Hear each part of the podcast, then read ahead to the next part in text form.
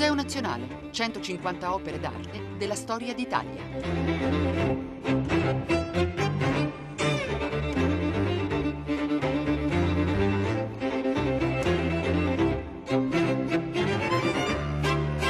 Buongiorno da Luca Scarlini dal Museo Nazionale di Radio 3 che per le sale dedicate all'arte a corte, mecenatismo, gloria e splendore ci porta un oggetto che è veramente legato in modo consanguineo all'immagine alla vicenda di grandissima risonanza nei tempi della storia di Federico II di Svevia, l'imperatore Hohenstaufen che mise la propria corte a Palermo e ebbe anche nelle vicende d'Italia un peso straordinario, lasciando una propria immagine estremamente complessa e articolata. Lucia Travaini, docente all'Università Statale di Milano, esperta di numismatica, ci porta una moneta, l'Augustale d'oro. Una moneta che già dal nome stabilisce che Federico voleva cambiare le carte in tavola nelle vicende, trovando un proprio riferimento al mondo classico specialmente e ad Augusto, uno dei suoi punti sempre fermi nello studio della storia, insieme a Giulio Cesare da cui mutuò non poche attitudini e vicende. Peraltro Federico II, come Giulio Cesare, volle che si celebrasse in tutto l'impero il suo compleanno come festa nazionale e portò al prestigio, alla divinità del regnante una connotazione che da tempo non si era più vista dalla fine appunto dell'impero romano. Di queste e di molte altre vicende ci racconta una piccola moneta in oro della dimensione, ci dice Lucia Travaini, di 5 centesimi di euro e la moneta ci viene dal Museo Bottacin di Padova, di cui diremo meglio, ma per entrare dentro la sala dell'arte a corte la porta è quella consueta, museoradio3.rai.it, entrate e vedrete questa piccola moneta insieme a opere enormi come il servizio dell'opera di Capodimonte e a opere altrettanto piccole raccolte come il trittico in avorio di eh, del Museo Nazionale di Palazzo Venezia a Roma. La parola a Lucia Travaini.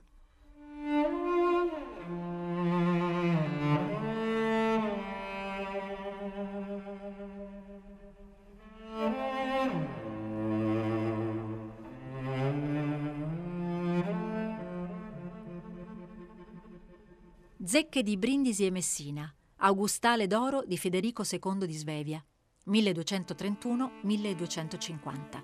Oro. Diametro 22 mm circa. Padova. Museo Bottacin.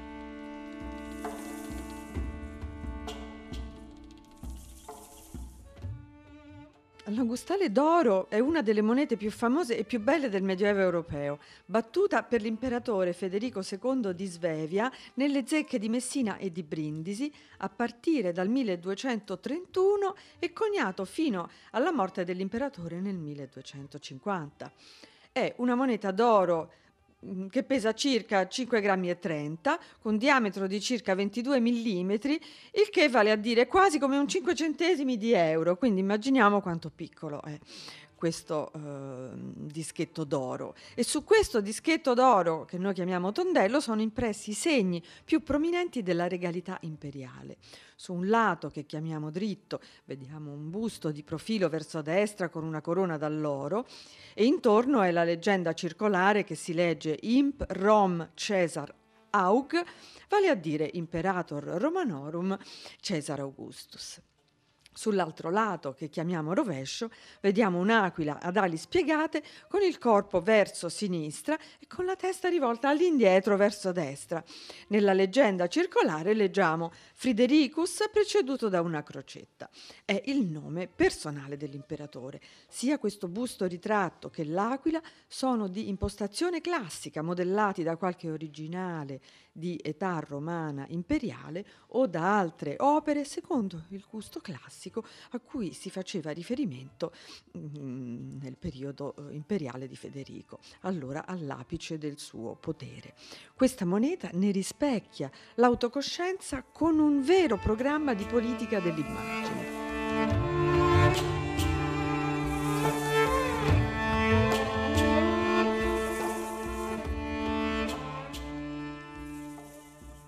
L'augustale è stato scelto per il Museo Nazionale di Radio 3, una sola moneta tra migliaia di altre. E parlare dell'Augustale mi offre l'occasione di accennare alle monete in generale e all'importanza della ricerca numismatica. Nella m- nostra storia ci sono 2500 anni di monete emesse da tante zecche diverse. Avremmo potuto parlare delle stupende monete greche di Siracusa o di monete imperiali romane o di qualche moneta del Rinascimento mirabile per il ritratto o altre ancora. Tutte rappresentano un capitolo di storia e d'arte. E anche se non sempre conosciamo il nome dell'incisore, le monete erano presenti in tutti gli ambiti della vita umana, nell'economia, nei doni diplomatici, nel pagamento di riscatti, nelle sepolture o riti di fondazione, nelle offerte di pellegrini. Prima di scoprire in dettaglio i diversi aspetti artistici e storici dell'Augustale, occorre quindi una premessa generale sulle monete, e sulla loro potenzialità come fonti storiche, artistiche e sulle loro peculiarità, essenzialmente in due punti. Monete come prodotto di massa e il secondo punto, monete prodotto di Stato e mezzo di comunicazione. Al primo punto possiamo dire le monete sono il primo prodotto di massa della storia umana. Una coppia di coni poteva produrre anche migliaia di esemplari prima che uno dei due coni si rompesse e venisse sostituito, e così finché la produzione di questo tipo monetale non venisse sospesa o interrotta. Le monete quindi in genere non sono pezzi unici, ma destinati a circolare. Eh, certo, le monete d'oro avevano una circolazione più ristretta rispetto alle monete di basso valore, di bronzo, di rame che circolavano in modo più esteso. Il ritrovamento di tesori o di monete isolate permette di conoscere le modalità di circolazione e d'uso. È vero che alcune monete sono oggi eh, conosciute in un unico esemplare, ma in generale se ne conoscono molti eh, in diversi musei. Dell'Augustale d'oro di cui parliamo oggi, ad esempio, molti musei in Italia e nel mondo conservano uno o più esemplari e molti altri esemplari passano nel mercato antiquario destinati alle collezioni private. Un augustale può essere venduto anche a 20.000 euro, secondo lo stato di conservazione, e dove c'è molta richiesta ci sono anche molti falsari in attività e bisogna stare molto attenti. La quantità e diversità delle monete emesse dai diversi stati nel tempo è tale che molti musei in Italia hanno una collezione numismatica, ma essa non è esposta e spesso neppure inventariata. Se in un museo ci sono, per esempio, 100 dipinti, 30 statue, 10 anfore o due arazzi, ci possono essere in qualche armadietto anche 5.000 monete, piccole di tanti periodi diversi e poco musealizzabili. Per questo le monete sono eh, l'ultima priorità dei curatori di un museo. Ma le monete possono raccontare molte cose a saperle guardare. L'esemplare scelto per l'Augustale presentato oggi si trova nel Museo Bottacin di Padova, uno dei pochi musei in Italia con una galleria permanente dedicata alla storia della moneta e punto di riferimento per chi volesse approfondire la materia. Per il secondo punto vediamo che le monete sono un prodotto di Stato e primo strumento di comunicazione di massa. Battere moneta è una prerogativa sovrana per eccellenza le monete sono documenti coevi ufficiali. Nella zecca di Stato i coni trasformavano un pezzo di metallo di lega e peso prefissati in moneta, una cosa speciale anche sul piano simbolico. Si tenga presente che le monete del passato, diversamente dalle nostre, erano importanti per il valore intrinseco di oro o di argento in quantità stabilite, per cui il peso era fondamentale sullo spazio ristretto e circolare di una moneta, pensate all'augustale grande come un 5 centesimi, l'autorità emittente imprimeva i suoi segni di identità che dovevano garantire la bontà del metallo e del peso. Le due facce potevano riportare il nome di un sovrano eh, e la sua titolatura, Cesare Augusto, sull'augustale, o il nome di un comune, un santo protettore, uno stemma, un simbolo o un animale araldico, così eh, l'aquila sull'augustale. L'iconografia monetale doveva rispettare regole precise che anche oggi possiamo riconoscere sulle monete del nostro sistema dell'euro, ad esempio nell'uso dei ritratti. Solo le monarchie possono raffigurare un ritratto di vivente, il sovrano in carica, e possiamo vederle, mentre le repubbliche mostrano ritratti di defunti e vediamo Dante o Mozart. Un vivente su monete repubblicane veniva connotato come tiranno e così Giulio Cesare fu ucciso poche settimane dopo che il suo ritratto comparve sui denari di Roma repubblicana. E co- guardiamole queste monete dell'euro perché possono mh, ricollegarci e in fondo riportarci anche all'Augustale di Federico II in qualche modo. Le immagini sulla moneta indicavano dunque i principali punti di riferimento dello Stato, politici e religiosi. E nella moneta locale la gente si riconosceva.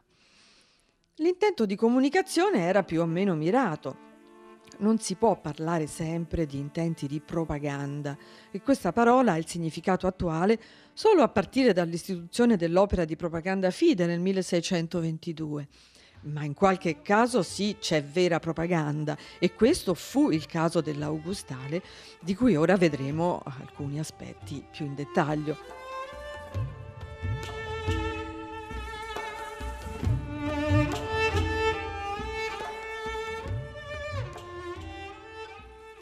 L'Augustale del 231 ci mostra con evidenza i segni e il ritratto della maestà imperiale, come ho descritto. Federico, però, era imperatore già dal 220. Perché questa moneta così rappresentativa solo nel 231? L'imperatore a quel momento era tornato vittorioso dalla crociata del 1228-29 e aveva idee ben chiare su cosa fare al suo ritorno nel regno. Vediamo qualche antefatto. Federico era nato nel 1194, figlio dell'imperatore Enrico VI di Svevia e di Costanza d'Altavilla, figlia postuma del re normanno Ruggero II, il quale aveva creato il regno di Sicilia nel 1130. Federico quindi ereditava entrambe le tradizioni sveve e normanne. Enrico VI morì prematuramente nel 1197, lasciando il piccolo Federico in Sicilia, re sotto la reggenza della madre e poi del Papa. Federico crebbe e si formò in Sicilia. Già destinato da bambino a divenire imperatore, Federico fu incoronato imperatore a Roma nel 1220 e da lì, dopo essere stato molti anni in Germania, tornò nel regno di Sicilia dove avviò un'opera di riorganizzazione dello Stato, facendo in effetti del regno una struttura politica molto somigliante a un moderno regno, governato centralmente con una amministrazione efficiente. Le monete facevano parte delle cose da rivedere e nel 221 introdusse monete nuove col titolo imperiale, ma ancora senza riferimenti aulici nell'iconografia.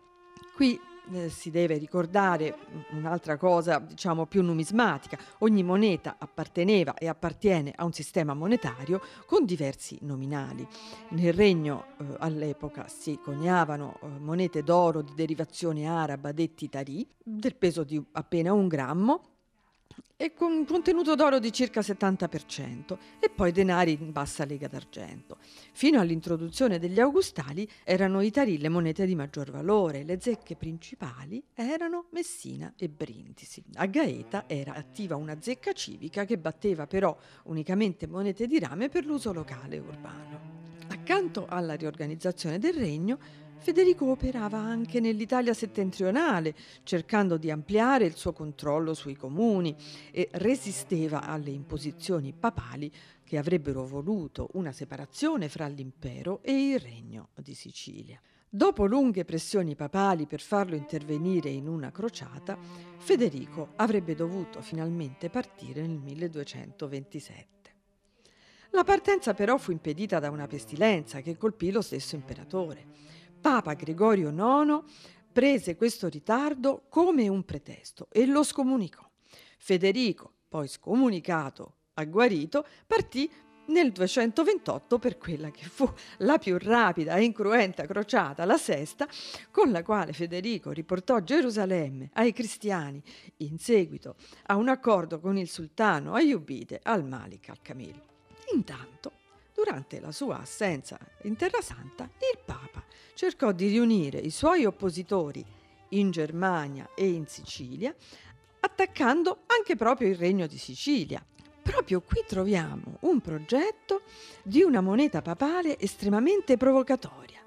Nel 228, mentre Federico era appunto alla crociata, Gaeta, che apparteneva al regno, fu conquistata dalle truppe papali.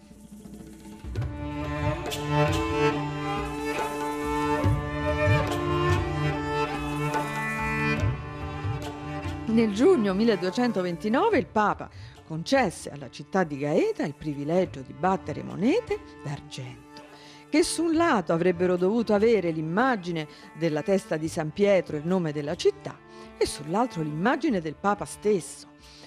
Non si conoscono questi denari di questo tipo che non furono probabilmente mai prodotti, che Federico arrivò in tempo per riconquistare tutti i suoi territori.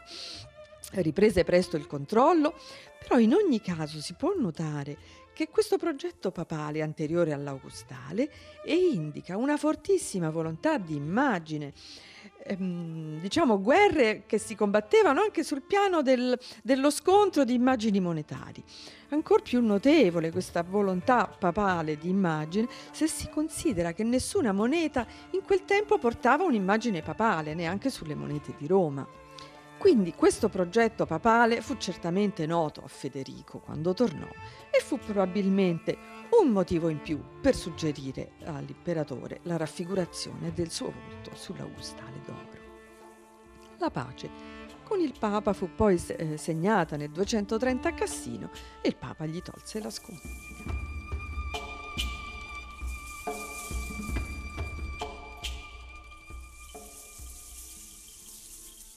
Nella complessa avventura terrena di Federico II, che è stata raccontata in modo straordinario nella monografia del grande storico Ernst Kantorowicz, intitolata appunto Federico II Imperatore, in cui il grande studioso tedesco ha ricostruito, eh, dopo lunghe ricerche, il meccanismo anche narrativo a cui Federico II ha sempre fatto riferimento per affermare la propria regalità, a partire da un'infanzia pressoché raminga in Sicilia, quando dopo la morte della madre all'età di quattro anni si trovò eh, in balia quasi di poteri ostili, ma sempre con l'idea di essere il centro della regalità. Federico quindi, ci racconta Kantorovic, giocava col fuoco, è il motivo per cui il Papa voleva sempre scomunicarlo, ossia pensava di essere un imago dei nel momento della sua incoronazione, che poi un'auto-incoronazione a Gerusalemme, quando riuscì ad avere la città santa che nelle crociate assai più sanguinose precedenti nessuno era mai riuscito a prendere, volle paragonarsi a Davide, alla figura della Bibbia e a tutti gli effetti volle che fosse quindi riconosciuto anche una sua sorta di divinità. Da Giulio Cesare, come già detto, prendeva svariate attitudini sull'Augustale. Vi è l'aquila come simbolo, che viene anche quello dalla cultura romana, e non vi è spazio per la croce. Quindi Federico cambia in ogni aspetto del suo potere integralmente la rappresentazione degli simboli e per questo ha dato di sé una memoria così ricca e così controversa.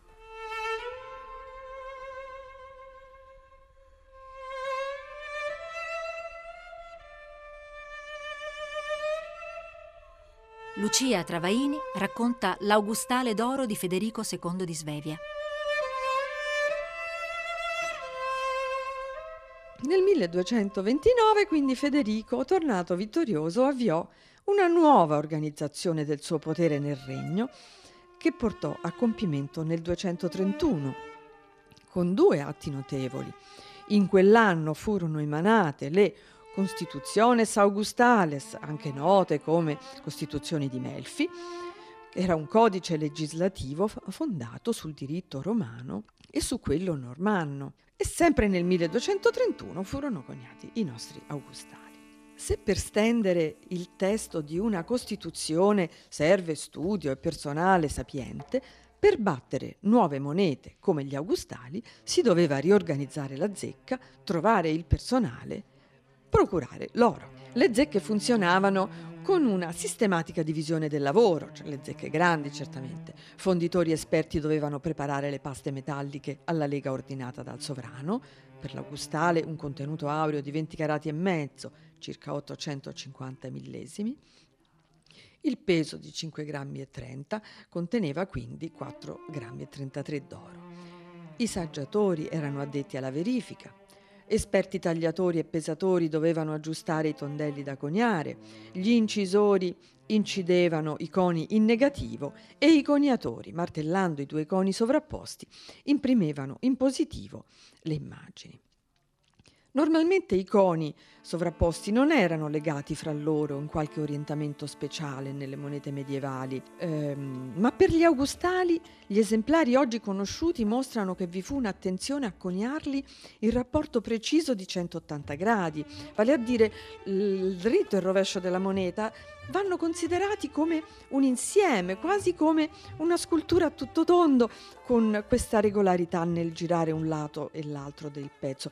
Nelle monete dell'euro oggi il rapporto tra i coni è 0 gradi, nelle monete della lira era 180 gradi come per l'augustale. Sappiamo da alcuni documenti che la zecca di Brindisi aveva sede in una domus importante, di cui alcuni locali erano stati concessi nel 1215 all'ordine teutonico probabile che la zecca di Brindisi fosse rimasta inattiva fino al 220, quando iniziò poi la produzione dei denari imperiali d'argento, ma nel 1229 Federico tolse quei locali all'ordine teutonico e da lì possiamo vedere l'origine dell'ampliamento della zecca di Brindisi proprio per la, avviare la produzione delle monete d'oro e si noti che la produzione di monete d'oro e d'argento era separata, erano due impianti paralleli con personale diverso e gestione indipendente e anche la contabilità, che non era cosa da poco trattando di cose di tanto valore. Battere monete eh, nuove era affare di Stato e spesso conosciamo gli ordini della Cancelleria Reggia che ne stabilivano qualità, peso, immagini, valore in circolazione rispetto alle altre monete del sistema monetario. Per gli augustali l'ordinanza di coniazione non è nota, ma le nuove monete erano già nel progetto imperiale da tempo perché le troviamo prescritte in vari punti delle costituzioni di Melfi che eh, erano state varate nell'estate 31 ma stilate almeno già da molti mesi prima. Il nome delle zecche sugli augustali non è scritto, quindi in linea di principio non potremmo sapere quali furono battuti a Brindisi e quali a Messina, però uno studio dei coni ha potuto stabilire che quelli con due globetti ai lati della testa dell'aquila sono attribuibili a una zecca e quelli senza globetti all'altra. Quindi questo è un po' il piccolo lavoro del numismatico che si deve basare su dettagli. Ricordiamoci, questa moneta è grande come 5 centesimi dell'euro. Vediamo un po' adesso il ritratto dell'imperatore. Questo busto laureato verso destra indossa un mantello drappeggiato, legato sulla spalla con una fibula a disco. È stato da molti ritenuto un ritratto autentico dell'imperatore, precorrendo quasi i ritratti del Rinascimento, quando ritratti realistici divennero di uso comune su medaglie e poi monete. La varietà di forme della testa imperiale ha fatto poi riconoscere un tipo più giovanile, uno più maturo con le rughe. Tutto questo, a mio giudizio, non è veramente molto fondato, anche perché la molteplicità dei coni sta alla base della diversità e uno stesso conio poteva dare agli inizi monete con maggior rilievo, mentre più tardi il conio stanco, come lo chiamiamo, poteva dare, eh, quando era consunto, mh, un rilievo eh, diverso. E poi se il monetiere dava un colpo meno regolare, il pezzo coniato poteva risultare diverso dal precedente. Tutta la procedura era interamente manuale.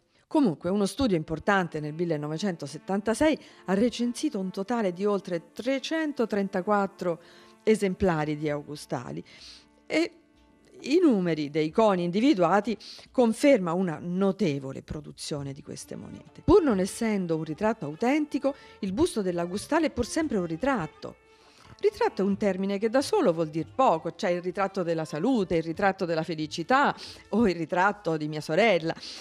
fino a tempi molto recenti i numismatici, specialmente in Italia, hanno usato generalmente il termine ritratto solo per ritratti fisionomici, in genere di profilo, quelli delle monete imperiali romane o delle medaglie del Rinascimento. Mm, ma il termine ritratto può essere accompagnato da elementi di specificazione come autentico oppure convenzionale, sottolineando la nostra percezione critica nei confronti dell'immagine. Quindi se si osserva l'aspetto convenzionale e simbolico dei ritratti medievali si trova tanto materiale per parlare di ritratti in effetti. Nel Medioevo non era l'esatta riproduzione dell'individuo la cosa importante e ci sono diciamo dei modi per guardare il ritratto medievale con una concezione particolare del, dell'individuo eh, del, del tempo. Quindi si tratta di immagini simboliche di sovrani adatte o adattate al tipo di personaggio raffigurato. Un vescovo aveva abiti e insegne da vescovo e un imperatore poteva avere la corona d'alloro all'antica. Ecco un altro tassello del lessico iconografico delle monete. La corona d'alloro è solo per gli imperatori. Un re non poteva mettersela. Vi fu nel Medioevo una consapevolezza diversa dell'individuo legata alla, alla serie, al tipo, che si collega al, anche alla metafora del dio monetiere e dell'uomo moneta di Dio coniato a sua immagine. Nella mentalità medievale l'immagine del sovrano era il sovrano stesso, anche se non riproduceva fedelmente le sue sembianze terrene. E Federico II, al momento di progettare l'Augustale, aveva ben chiare le potenzialità comunicative. Da un testo ufficiale sappiamo che era intenzione esplicita dell'imperatore diffondere questa moneta affinché i sudditi potessero contemplare, cito, la serenità del volto imperiale. Era un volto ufficiale come in altre opere della ritrattistica federiciana. Mm, sulle monete del regno però che usavano le, le, le persone di, mm, comunemente questi piccoli denari in lega d'argento non c'è, non troviamo un'immagine così bella e albica che era eh, destinata all'oro oro che era riservato all'imperatore di per sé, eh, oro prerogativa ehm, imperiale.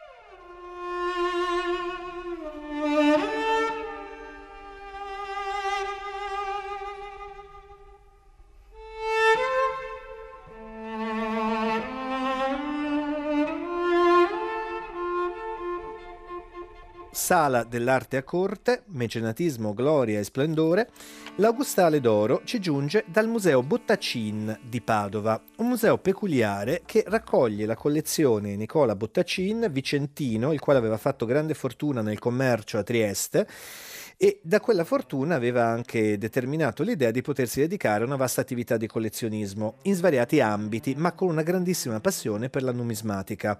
Palazzo Zuckerman si trova di fronte al complesso degli Eremitani che accoglie i musei civici di Padova e che accoglie la Cappella degli Scrovegni di Giotto, in cui ogni anno quindi si possono vedere lunghe code di visitatori che attendono il loro turno. Di fatto Nicola Bottacin lasciò per legato alla città di Padova tutta la sua collezione nel 1865 e in seguito puntigliosamente volle anche seguire i percorsi della musealizzazione della sua collezione in cui si trova anche l'Augustale d'Oro di Federico II. Vi sono all'interno del museo una serie di percorsi storici che ci portano dalla moneta greca attraverso il mondo romano e poi il Medioevo fino al Rinascimento arrivando fino all'euro e la questione della creazione dell'euro fu oggetto anni fa di una mostra di largo successo popolare. Quindi una grande collezione numismatica con anche oggetti di altro tipo che si trova in un polo che è di recente creazione perché è data da una trentina d'anni circa, quando tutti i musei sono stati spostati nel complesso recentemente recuperato degli Eremitani a Padova e in zone adiacenti. Quindi una piccola moneta che sta insieme a altre monete preziose, le quali raccontano ognuna la storia di un momento preciso delle vicende d'Italia e d'Europa e anche il fasto di una corte che, come in questo caso, voleva presentarsi come erede diretta degli antichi imperatori.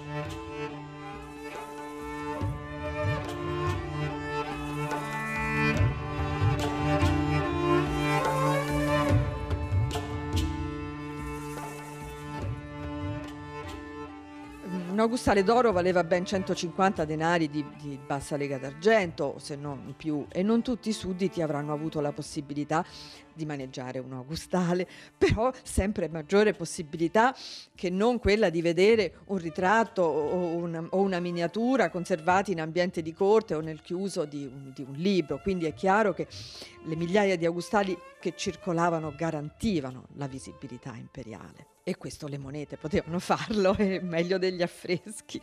Il ritratto dell'Augustale quindi era il ritratto dell'imperatore in quanto sovrano Augusto, accompagnato, come dicevo, dalla scritta intorno, titolatura ufficiale Cesare Augusto, imperatore romano. Sull'altro lato è l'aquila. Dall'antichità l'aquila era associata alla massima autorità, personificazione di Zeus o dell'imperatore romano. Così l'aquila sveva è quasi la personificazione di Federico. Il suo nome personale, Fridericus, è scritto proprio intorno all'aquila, non intorno al ritratto imperiale che era il ritratto relativo alla sua funzione sovrana. Se leggessimo le iscrizioni dell'Augustale in sequenza come un documento ufficiale di cancelleria, avremmo per primo il lato dell'aquila, Crocetta, Fridericus e poi sull'altro lato Imperator Romanorum Cesare Augustus. Però certo è il ritratto che è più in rilievo ed è più importante ad essere considerato come il dritto. L'elemento cristiano su questa moneta è affidato in sintesi alla piccola croce all'inizio, mm, prima della parola Fridericus. L'aquila quindi corrisponde al nome personale di Federico. Federico morì nel 1250 e i suoi figli regnarono in Sicilia dopo di lui. Manfredi, che fu re dal 258 al 66, eh, fece coniare una moneta d'oro su cui vediamo un'aquila da cui nasce una testa di uomo, come nato dall'aquila. E in effetti Manfredi si definiva filius aquile, come figlio di Federico. E ecco come una moneta può parlare. Vediamo un po' qualche cosa sulla fortuna dell'Augustale. L'Augustale fu usato largamente nel regno e fuori del regno. Al seguito dell'imperatore nelle sue guerre contro i comuni dell'Italia del Nord. Dopo la vittoria di Cortenuova a nord di Cremona nel 237 iniziò per Federico un periodo di difficoltà, inclusa la nuova scomunica da parte di Gregorio IX nel 239. Poi nel 47 Federico assediò Parma insediandosi con l'esercito e la corte nella città di Vittoria che gli aveva fatto costruire poco distante come sede imperiale, con addirittura un palazzo, la chiesa e una zecca, trasferendovi anche il tesoro imperiale. Ma qui Federico fu sconfitto e il tesoro fu catturato. Per finanziare queste guerre nel nord, comunque Federico sfruttò le risorse fiscali del regno di Sicilia, facendo coniare tra l'altro denari sempre peggiori di qualità, imponendoli a un valore molto maggiore dell'effettivo contenuto metallico, ma l'oro degli Augustali restò inalterato. Questo siciliano era l'unico oro allora battuto in Italia.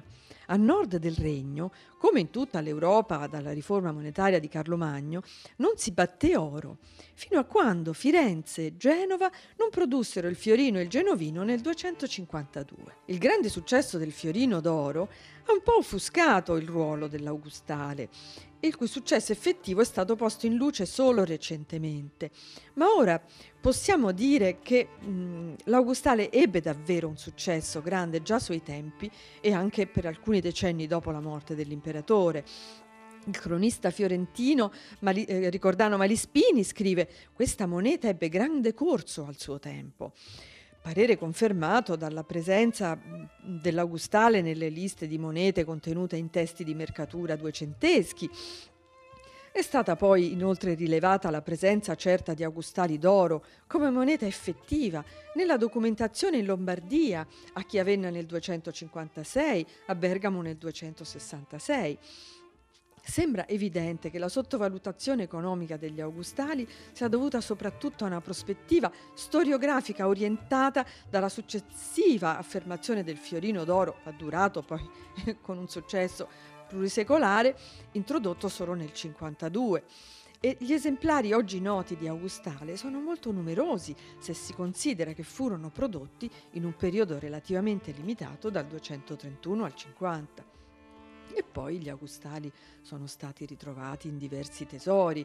tra tutti, forse il più importante e interessante, è un grande tesoro trovato a Pisa sotto le logge dei banchi, occultato nel, più o meno nel 266, che conteneva tanti fiorini d'oro, ma anche tanti augustali e altre mm, monete d'oro del regno.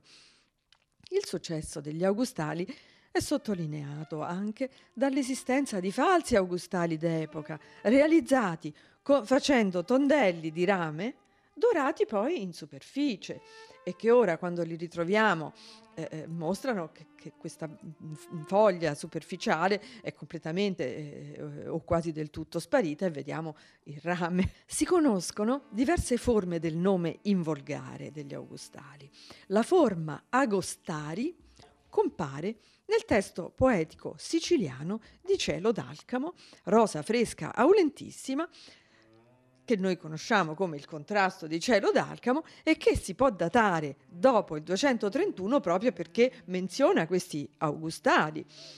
E brevemente cito due, due pazzi numismatici di questo contrasto. L'uomo a un certo punto dice: Se i tuoi parenti trovami, e che mi possono fare? Una difesa mettoci di duemila agostari. Vuol dire, se mi prendono, io pagherò una cauzione di duemila agostari. E la donna risponde, tu me non lasci vivere né sera né mattino, donna mi son di perperi, d'auro massamotino. Ma vediamo che i perperi erano monete d'oro bizantine passate di moda e l'oro massamotino era di dinar, anch'essi poco raggiungibili, non potevano comunque circolare nel regno di Sicilia e gli augustali erano la moneta di successo del momento. E poi la donna, come sappiamo, arrivò a cedere all'uomo. Per inciso qui vorrei dire che la nostra parola sperperare deriva dai perperi, da queste vecchie monete bizantine, vale a dire fare eccessivo uso e spreco di perperi. E qui, restando sulla nostra bella lingua italiana, chiediamoci la parola italiana zecca. Nelle altre lingue, come mm, l'inglese per esempio, zecca si dice mint che deriva dal latino moneta e moneta era la parola latina che voleva dire zecca. La parola zecca deriva dall'arabo sicca, strumento per coniare, conio, ed era quindi utilizzata nella Sicilia araba per la grande produzione della zecca nella capitale di Palermo, che batteva grandi quantitativi di monete d'oro. Quando poi i normanni conquistarono la Sicilia araba, la zecca la zecca di Palermo continuò a battere monete della stessa tradizione aurea eh, in arabo e poi la, e la parola zecca rimase nell'uso comune nel regno di Sicilia, normanno e svevo. Nel resto dell'Italia medievale la zecca si chiamava moneta. Quando però a nord del regno si ricominciò a produrre moneta d'oro, anche la parola zecca cominciò a diffondersi e questo perché le parole viaggiano con la tecnologia e la tecnologia di zecca siciliana era all'avanguardia, era quella che non aveva mai smesso di battere l'oro. E l'Augustale fu uno dei tramiti del passaggio all'oro nel settentrione. E poi però la vittoria del Fiorino fu quella di essere d'oro puro a 24 carati. Però la parola zecca è rimasta fino a noi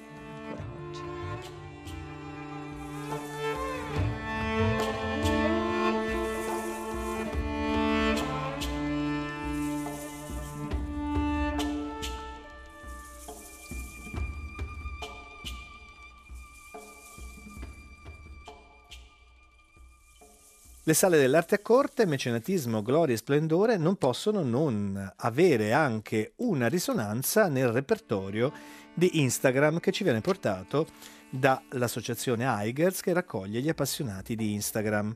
E quindi l'idea di una regalità, in questo caso la facciamo reagire con la cosa più lontana, una regalità burlesca, comica, parodistica e mi piace porla quindi in totale dissintonia la moneta con l'idea di una creatura che diventa re per un secondo sul grande divano a forma di Mickey Mouse, Mickey dei sogni, creazione famosa dei designer radicali Studio 65 che ora hanno una mostra retrospettiva alla Galleria d'Arte Moderna di Torino che si intitola Mickey dei sogni. Ecco che in ogni possibile determinazione, si dà quindi per Federico II l'affermazione di una propria visione fortemente legata a un'immagine di sé perseguita e coltivata. E riguardo all'aquila, naturalmente, non si può tacere che il simbolo scelto per l'Augustale rientrava nella grande passione ornitologica di Federico, che ha lasciato un trattato, L'universo degli uccelli. Così è stato tradotto in un'edizione antica pubblicata dai libri di Airone con una prefazione di Danilo Mainardi e qui dentro quello che si viene a vedere è come quanto Federico andasse in giro per i propri possedimenti in Sicilia, ma anche in Puglia, nei boschi del Gargano, ad Andria, a vedere gli uccelli e comprendere con sperimentazioni che all'epoca ben pochi praticavano la loro vera natura. Per questo nel trattato, parlando di aquile, ci parla dei mezzi di offesa e di difesa degli uccelli. Attacco e difesa degli uccelli si effettuano con l'aiuto degli organi adatti, volando o facendo ricorso a un rifugio sicuro. Le parti usate per proteggersi sono il becco, le ali, le zampe e gli artigli usati separatamente o insieme. L'aquila imperiale quindi è dotata di armi con cui aggredire i propri nemici e quello è il simbolo con cui Federico II ha voluto tramandarsi sul suo augustale insieme al suo profilo apparentemente dal vero, che è quello di un moderno imperatore e Giulio Cesare. Un saluto da Luca Scarlini dal Museo Nazionale di Radio 3.